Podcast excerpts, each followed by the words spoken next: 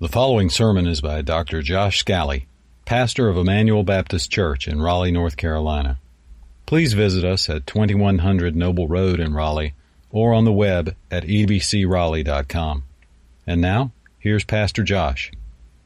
Four of the Gospels, we read the account, staggering, disheartening, and shocking, that though God has sent his Son into the world to save the world, and though Christ has compassion on the world, the world at large responds to Christ with opposition and hostility.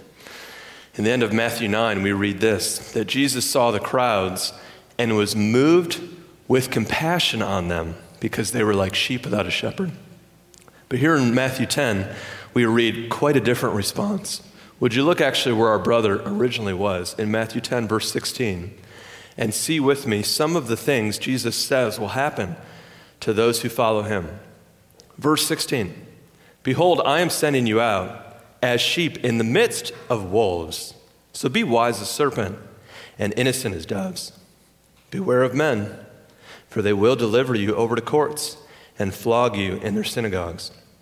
And you will be dragged before governors and kings for my sake, to bear witness before them and the Gentiles. Now, down in verse 21. There we read, Brother will deliver brother over to death and the father his child, and children will rise up against parents and have them put to death, and you will be hated by all for my name's sake. But the one who endures to the end will be saved. And now, verse 24 and 25. A disciple is not above his teacher, nor a servant above his master. It is enough for the disciple to be like his teacher, and the servant like his master. If they have called the master of the house, Jesus, Beelzebul, how much more will they malign those of his household? All four of the Gospels record this exact inflection point where the crowds who once chanted Hosanna then chant Crucify him. Why do all sorts of people hate Jesus?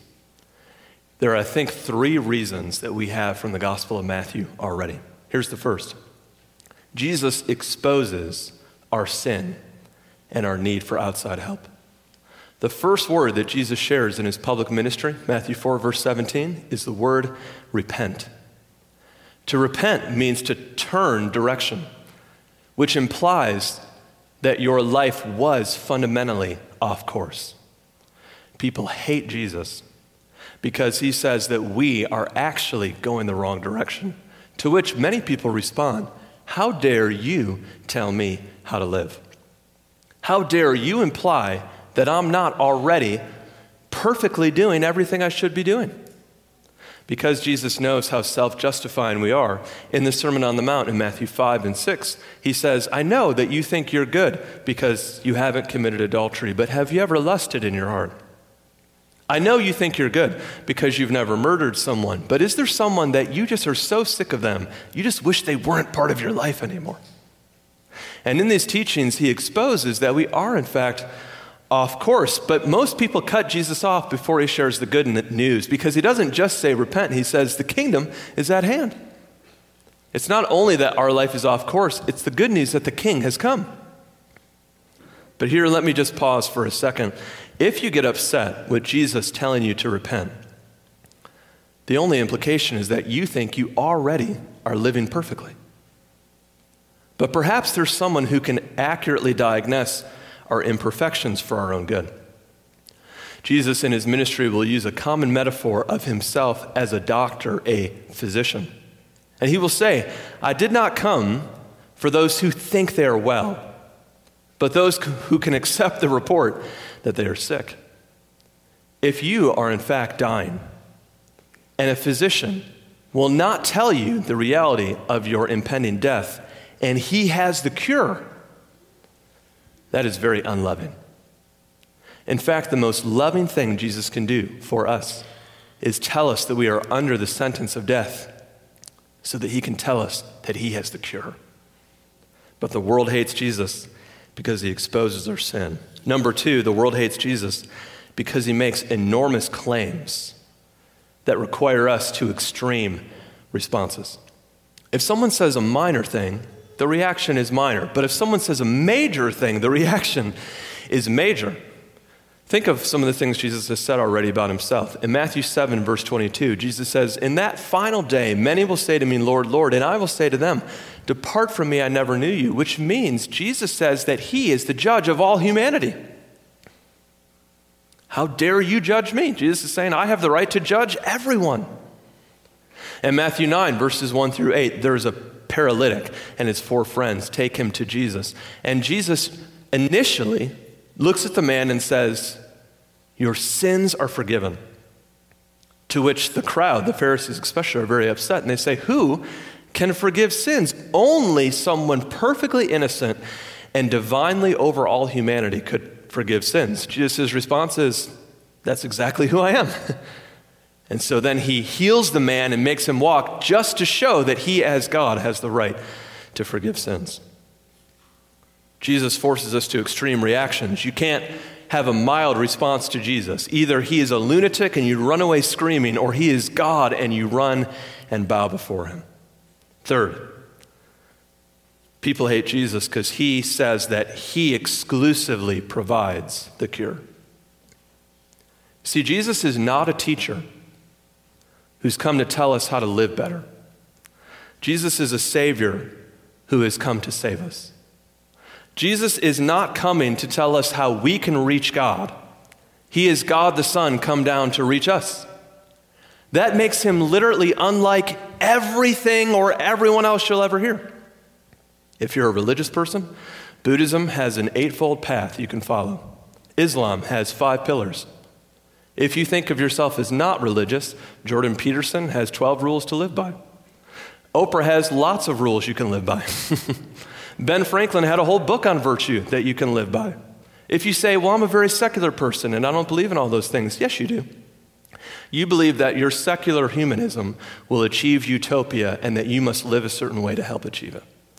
Everyone other than Jesus gives you credit and says, You're a pretty good person. Just try to steer your life this way and that'll account. It is only Jesus who comes and gives us absolutely no credit at all.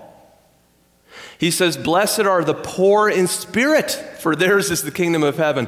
You cannot contribute to the cure, He alone is the cure. No one speaks that way. That is why people hate Him.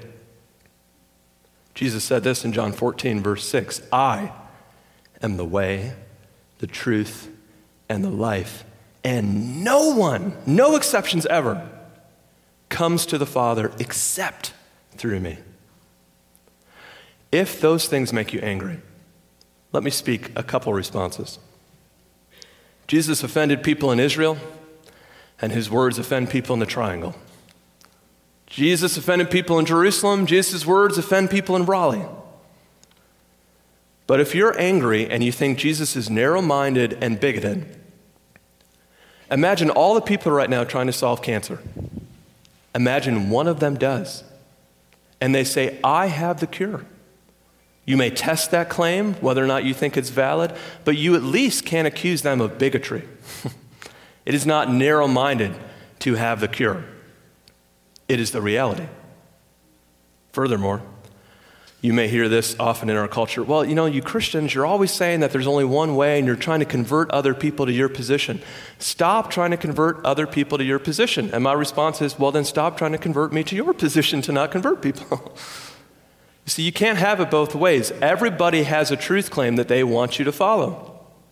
It's impossible to avoid calling people to your point of view when you tell them not to share their point of view.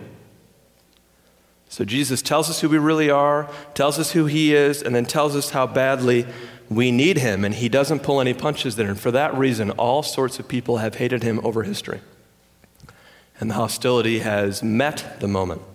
This morning, I want to tell you about one of them. Dr. Akin at Southeastern wrote a very helpful little book called 10 Who Changed the World on missionaries. If you don't know much about missionaries, I encourage you to purchase this book and be introduced to some of them. One of the missionary stories he tells us about in it is John and Betty Stam.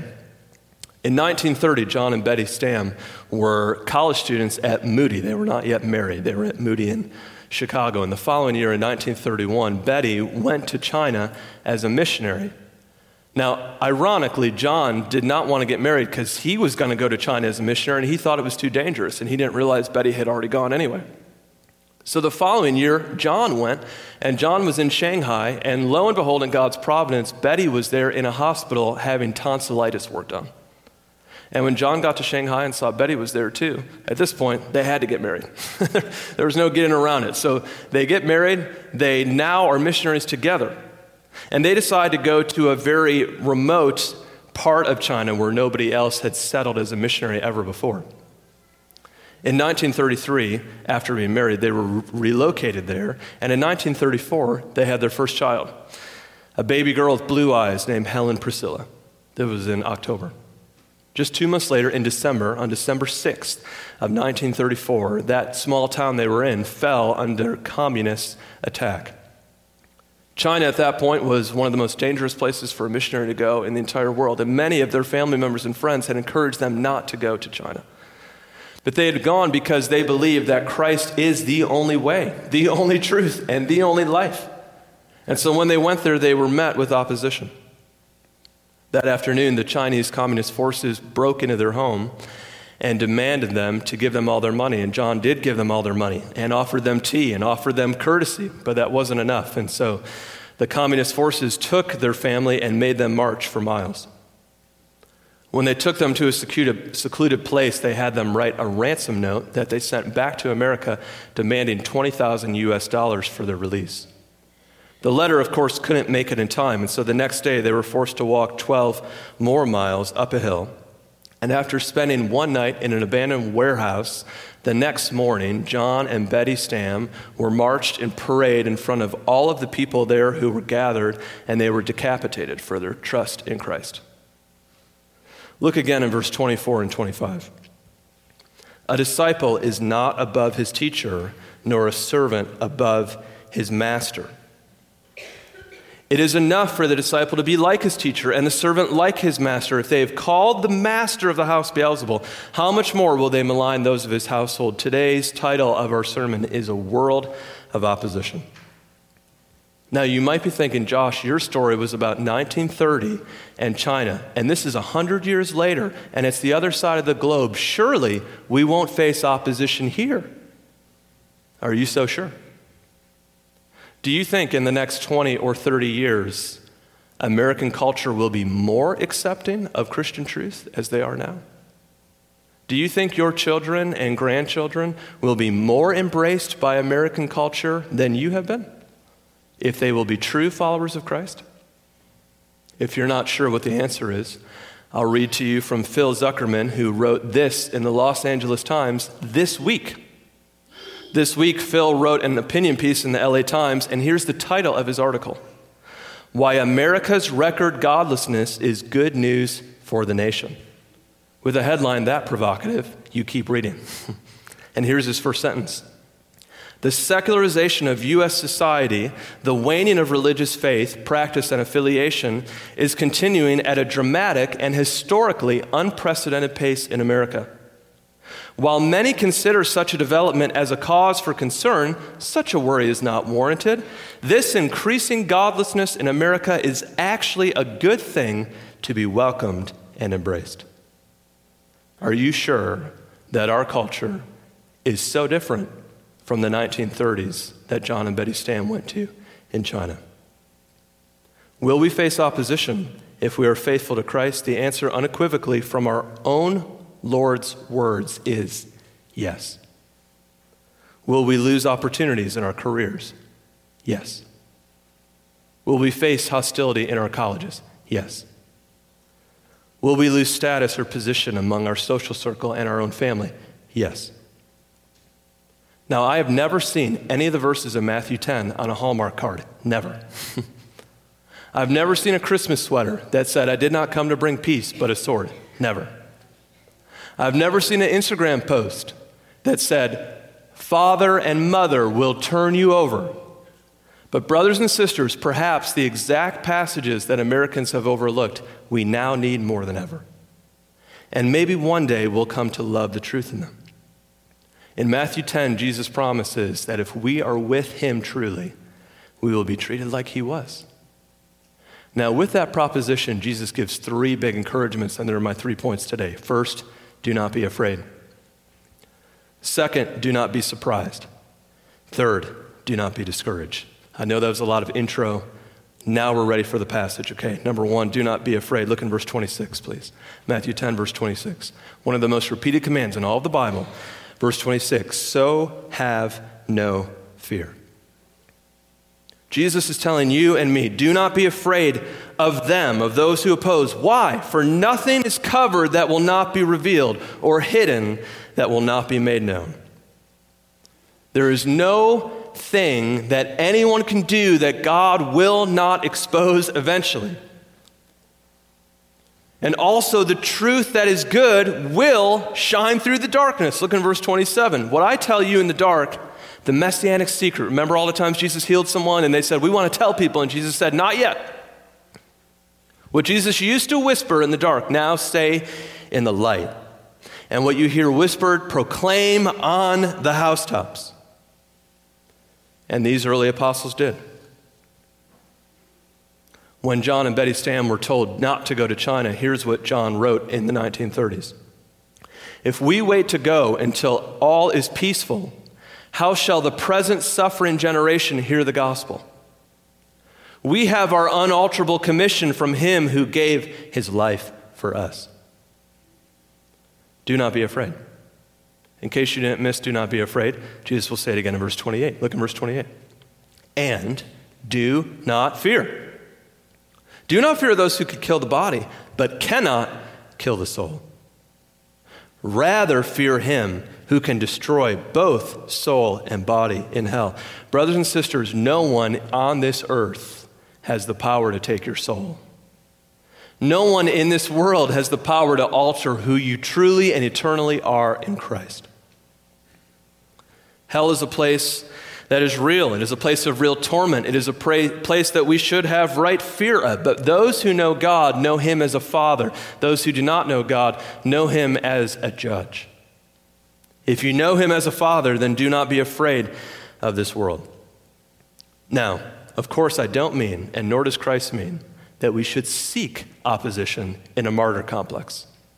He just made clear, did he not? If you're persecuted for my name's sake, we should never be persecuted for our name's sake. But if we are in fact to be persecuted for our for Christ's name's sake, then let us not be afraid. If you feel threatened about someone who can alter your career, remember the God who holds the king's heart in his hand and turns it like water. If you're afraid about how it may be for your son or daughter to be singled out in school, remember the heavenly Father who is a father to the fatherless. May we sing along with Martin Luther, who wrote, Let goods and kindreds go, this mortal life also, the body they may kill God's truth abideth still. His kingdom is forever. John Stam wrote a letter to one of his brothers when he was a missionary, and he said this Take away anything I have, but do not take away the sweetness of walking and talking with the King of glory. So do not be afraid. Look in verse 29. Do not be afraid because of your Father's love. Are not two sparrows sold for a penny, and not one of them will fall to the ground apart from your Father? But even the hairs of your head are all numbered. Verse 31, here's the third time in about five verses Fear not. You are of more value than many sparrows. Jesus' point is simple. The most small things in the world, like sparrows, God the Father keeps track of. The most insignificant things about you, like the numbers of hair on your head, God keeps track of. He is good at subtraction in my case, He's keeping track. But it's a reminder of His love for even the little things. Can I tell you a common response Americans have when hostility rises? We say, you know what? I mean, I believe in Jesus. I just, I don't need to tell other people that. I mean, I really do believe in Jesus, but I don't need to tell my coworkers that. I, I believe in Christ, but I don't want to talk about that with my neighbors. It's a very political season, and everybody's already ramped up to nine. I should just keep it to myself. Uh, look down at verse 32 then. So everyone who acknowledges me before men, I will also acknowledge before my Father who is in heaven. But whoever denies me before men, I will also deny before my Father who is in heaven. Do you know that you cannot hide the light under a bushel forever and claim that you know the light? You cannot be silent when the Bible says, Whoever will confess with their mouth Jesus is Lord will be saved. You can rebrand it as civility, you can rebrand it as tolerance, you can rebrand it as, well, no one has the right to legislate morality. But if we're not willing to say the truth, then we're not with the truth. Now, I do want to encourage you, even solid Christians can temporarily deny Christ. Remember Peter. But don't forget that's not the end of Peter's story. He then was the first out of the boat to reconcile with Jesus, and he got up in Acts 2 at Pentecost and preached an extremely bold sermon to those who had crucified Jesus. So we all may fail here, but this can't define who we are in the long run.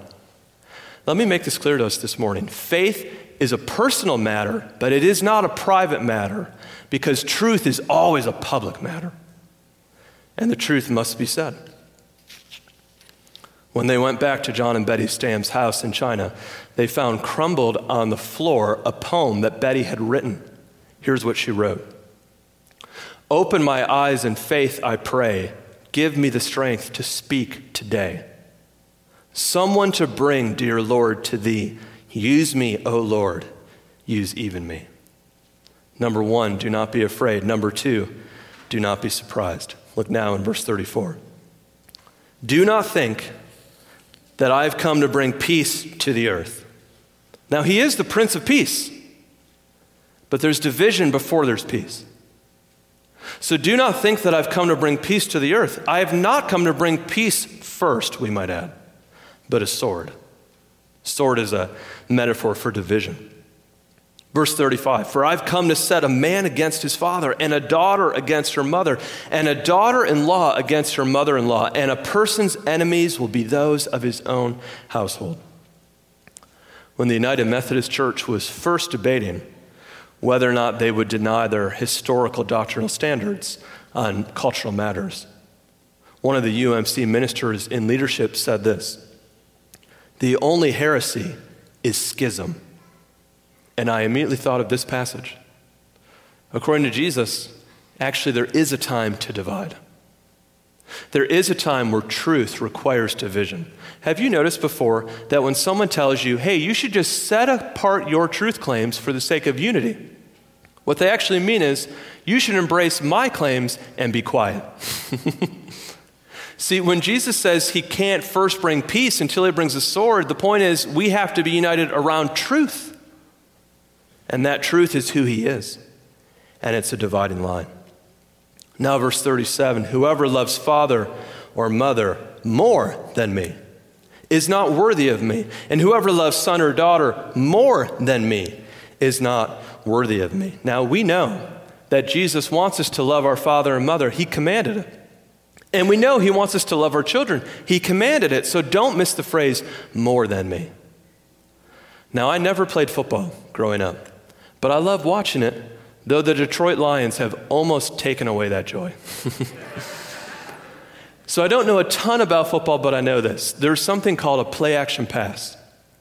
And in the play action pass, the quarterback pretends that he's handing the ball to the running back, but then he pulls it back and he throws it. Now, the reason he does that is there's this middle position of the defense called a linebacker. And the linebacker stands on his toes, ready to pounce on the running back. But if he's able to get him to commit at the wrong time, then there's an opening for the throw. The point is this when you choose to commit to one thing, you will, by definition, abandon all other good things for that moment. Now, there are many moments in life, hopefully, normally, we get to love our father and mother and children, but there will be key moments where they want to do something that is the opposite of what Jesus wants to do. And in that key moment, you choose one or the other. Jesus is saying that there are multiple moments in life where there's almost a sign that says, This way, Jesus. That way, the opposite. And in those moments, you will find out what your more than is. In that moment, you'll find out which side you gravitate towards. Last month, we ran a Spartan race in Charlotte. And while we were finishing our race, my brother in laws and I, four guys, our wives and children, and my mother in law and father in law went to Matthews, North Carolina to get ice cream where we were going to meet them. When they got there, my wife and my mother in law were walking to get ice cream, and my mother in law unfortunately tripped. And when she tripped, she fell and she landed on her face. And her chin cut open and she was bleeding down her face. My wife shared this story with me later and said that when that happened, she happened to trip in front of all places in front of a bar. And outside at the bar, people were drinking, and a 20 year old kid was pointing and laughing at my mother in law. Now, I thank God that the four of us who had just run the Spartan race were not there when that happened. Because after all the adrenaline we had going in that Spartan race, running with all these active military people, I don't know if that man would have ever laughed again had we seen that happen. in a moment where something like that happens, you learn something about yourself because your initial reaction is one you could never hide or never train. When someone does something like that, you either immediately rush to them or you're a little embarrassed of them and you immediately sort of distance yourself from them. There is no alternative. Listen, in your life, you may view yourself a certain way. We all do. You, you, may think, I'm a good person, I'm culturally astute, I'm on the right side of history. But when that moment comes where to stand with Jesus would be a cultural faux pas, what are you going to do? When that moment comes where to stand with Jesus means that you're on the wrong side of history according to the majority, what are you going to do? That's why he uses the phrase, more than me. You see, ultimately, your life is made up of what you really worship. And what you're going to find out is that maybe you like Jesus, you're interested in Christianity, but when it's either this way or that way, you're not willing to stand with him. Now, the reason I would happily stand with my mother in law is because I love my wife and I love our relationship. it's also because I love my mother in law and she's a great lady. And we would all stand with my, our mothers because of the way they care for us. Would it not be easy to stand with our Lord who left heaven to die for us? We're not asking us to stand with someone who doesn't care about us, but someone who has given all for us. Now look in verse 38. Whoever does not take up his cross and follow me is not worthy of me. Did you know that you can deny yourself all sorts of things without ever denying yourself? You can deny yourself certain privileges, certain rights, certain routines, but never deny yourself the right to determine what you deny. In verse 38, Jesus is saying if you won't live a cruciformed life, with Paul, if you can't say, For me to live is Christ, whatever he wants is what I want. Where he wants me to go is where I want to go. What he wants me to listen to is what I'm going to listen to. How he wants me to raise my family is how I'm going to raise my family. I'm going to do what he wants. That's what it means to die to self. Not to cut a couple things out for a couple months. It means to cut out the very root of who I am. You see, the issue is not accessories, but the poem Invictus. Have you heard that poem? I am the master of my fate. I rage in the night. No, that's exactly the opposite. See, we don't need pruning, we need to be replanted. We don't need tweaks, we need rebirth. We have to completely take up our cross and die to self. Now, verse 39 Whoever finds his life will lose it. Whoever loses his life for my sake will find it. Have you noticed in our culture how often we talk about finding yourself? She was just starting to find herself. Oh, he really was finding himself. He achieved this degree. He was rethinking his uh, entire approach to life. Maybe they have even a new name. They're really just trying to find themselves. Here, Jesus is saying, quit trying to find yourself by finding yourself. Find yourself by losing yourself and finding Jesus.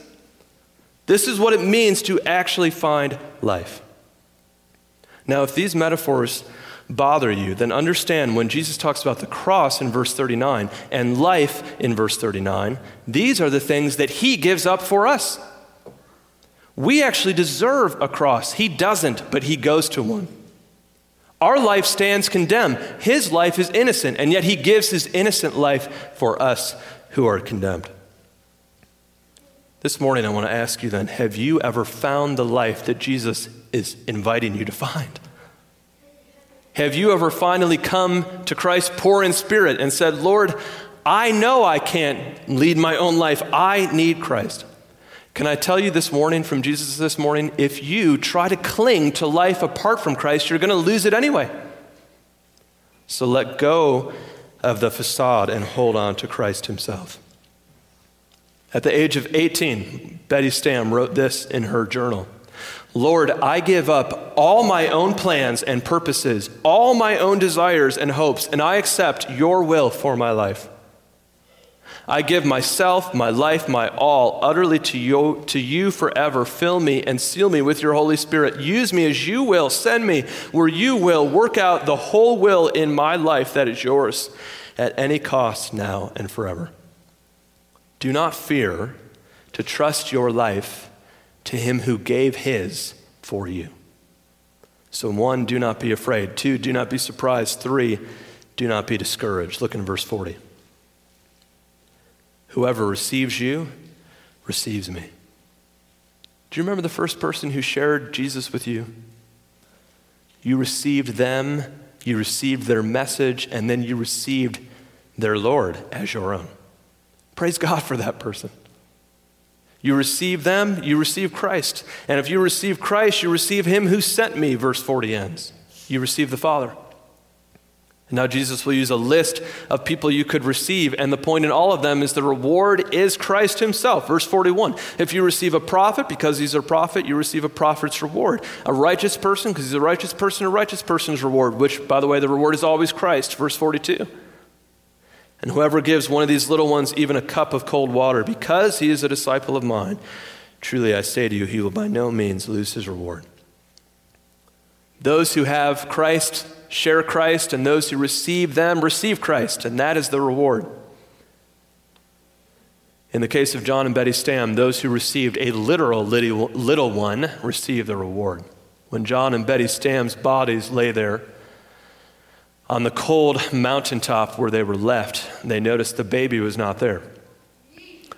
And so, after some time, a pastor named Pastor Lowe in China came back to the area, discovered their bodies, and then retraced their steps and went down the miles, the 12 miles that they had marched to the abandoned house that they were last in. And when he got to that abandoned house, he heard a faint cry. In the house, Inside of a sleeping bag that Helen had zipped, he found, or that Betty had zipped, he found Helen Priscilla, the baby girl. With her, he found several clean diapers, and in between the two clean, clean diapers were two $5 bills. Pastor Lowe put Helen inside rice baskets and with those two $5 bills, bought powdered milk and made the journey all the way up to the China Inland Mission there that was in China. And from there, he had telegrammed home to New Jersey where their family was Stam, baby, safe. Helen ultimately was sent back with her maternal grandparents, and she was raised initially in the Philippines and then in America. And when she went through college herself, she became a student minister for Christ. The shock and grief that accompanied the news of John and Betty's murders may have seemed senseless, it may have seemed horrible, like it had no purpose, but in fact, God used it to galvanize missionaries from around the globe to continue the work in China that they had been carrying forward. And when John's brother Harry, who then became a missionary in the Congo, heard of John's death, Harry said this How sad, and yet how glorious.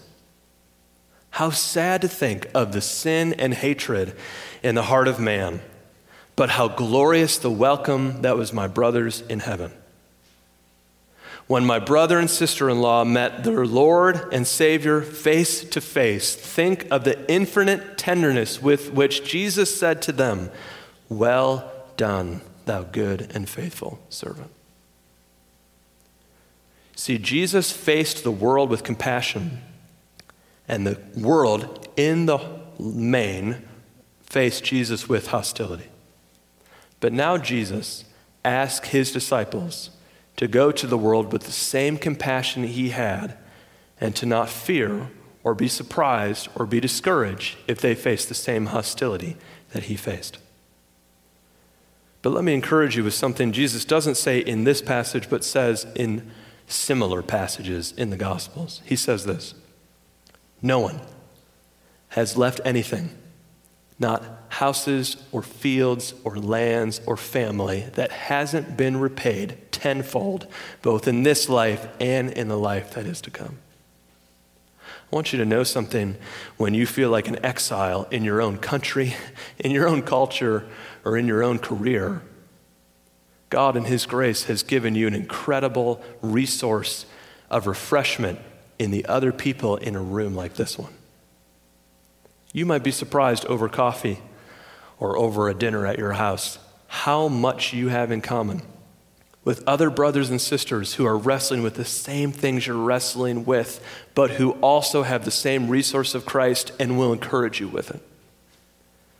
This morning, no matter what hostility may or may not come, and may we pray for revival. But if God allows a dissension away from truth in our country, do not be afraid. Do not be surprised. And do not be discouraged, because Christ will still save and he'll still reward all who put their faith in him. Let's pray together this morning. God, I thank you, Lord, that we do not need to lose heart because greater is he who is in us than he who is in the world. Jesus told us that in this world we might have tribulation, but he has overcome the world. That means that there will be many moments in our workplaces, in our neighborhoods, in our homes, where a conversation starts to move to a place that we know could go badly for us if we say the truth. And it matters when we speak, and it matters how we speak, and we need to be gentle as doves and wise as serpents. But we cannot deny Christ before people. And we cannot try to hide the light under a basket. So, God, help us to point to Him who gave up heaven for us, went to the cross that we deserved, and rose victoriously because He is the only way, the only truth, and the only life, and no one will ever make the Father apart from Him. And it would be profoundly unloving if we would not tell the people we know that, yes, they have a significant problem that we ourselves have, but there's good news. There is a cure, and his name is Jesus. So give us the ability to say the truth, no matter how unwelcome it is. And let us not be afraid. Our Father knows how many hairs we have and how many sparrows are in the nest. And Lord, help us to not be surprised if some that we thought would be among us end up opposing us.